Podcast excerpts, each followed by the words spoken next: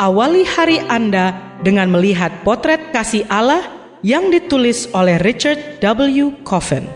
Melalui renungan pagi ini, kita akan mempelajari karakter Allah yang menuntun kita kepada kasihnya. Bersama Pendeta Andre Daimbani, selamat mendengarkan. Shalom, selamat pagi saudaraku. Renungan pagi kita hari ini 6 Juni berjudul Kejujuran Seorang Nabi. Ayat intinya diambil dari Yeremia 28 ayat 6. Demikian firman Tuhan. Amin. Moga-moga Tuhan berbuat demikian. Moga-moga Tuhan menepati perkataan-perkataan yang kau nubuatkan itu dengan dikembalikannya semua orang buangan itu dari Babel ke tempat ini.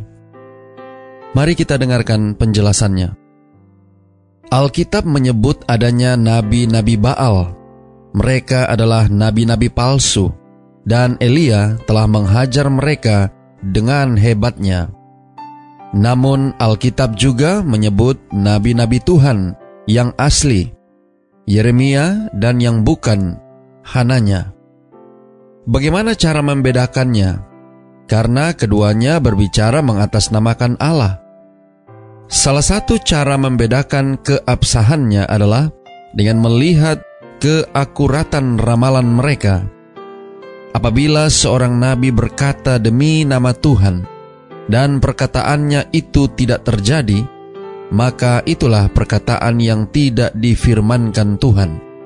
Dengan terlalu berani, nabi itu telah mengatakannya, sebagaimana dicatat dalam Ulangan 18 ayat 22. Ujian bagi nabi ini tentu saja mensyaratkan penantian apakah suatu ramalan terbukti atau tidak.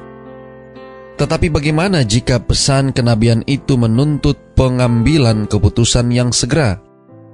Lebih jauh lagi, munculnya kejadian yang diramalkan tidak selalu menunjukkan integritas seorang nabi di bagian lain kitab ulangan, kita membaca, apabila seorang nabi atau seorang pemimpi memberitahukan kepadamu suatu tanda atau mujizat, dan apabila tanda atau mujizat yang dikatakannya kepadamu itu terjadi, dan ia membujuk, mari kita mengikuti Allah lain yang tidak kau kenal, dan mari kita berbakti kepadanya, maka janganlah engkau mendengarkan perkataan nabi atau pemimpi itu sebagaimana dicatat dalam Ulangan 13 ayat 1 sampai 4. Yeremia menemukan dirinya berada dalam kesulitan semacam itu. Ia meramalkan bahwa tentara Babel akan membawa sebagian besar penduduk sebagai tawanan perang dan mengasingkan mereka selama 70 tahun. Tetapi, Hananya, nabi Tuhan yang satunya lagi, meramalkan, Beginilah firman Tuhan, Aku telah mematahkan Kuk, Raja Babel itu. Dalam dua tahun ini aku akan mengembalikan ke tempat ini segala perkakas rumah Tuhan, beserta semua orang buangan dari Yehuda yang dibawa ke Babel.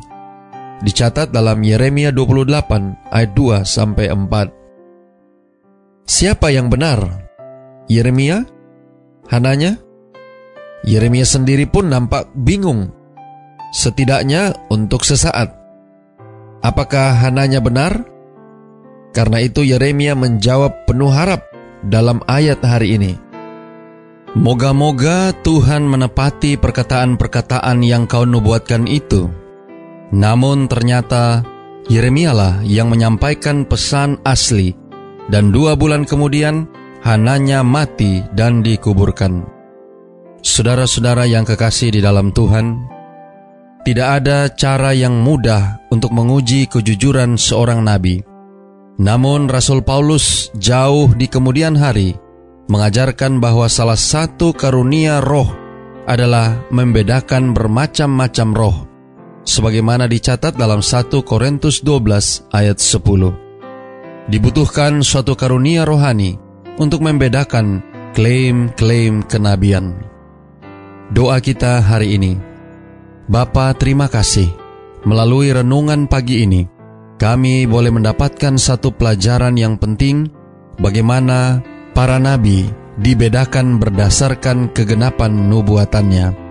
Terima kasih melalui renungan pagi ini, kami boleh mendapatkan satu pemahaman bagaimana kami menyikapi setiap nubuatan dari nabi-nabi. Tolong kami hari ini Bapa, biarlah dengan belajar dari kejujuran Yeremia, kami boleh mengambil pelajaran yang bermanfaat untuk dapat kami terapkan dalam kehidupan kami untuk berkata yang benar seperti apa yang Tuhan kehendaki. Terima kasih Bapa. Inilah doa dan permohonan kami kepadamu. Semoga Tuhan senantiasa memberkati kita sekalian sepanjang hari ini saat kita melakukan aktivitas kita masing-masing.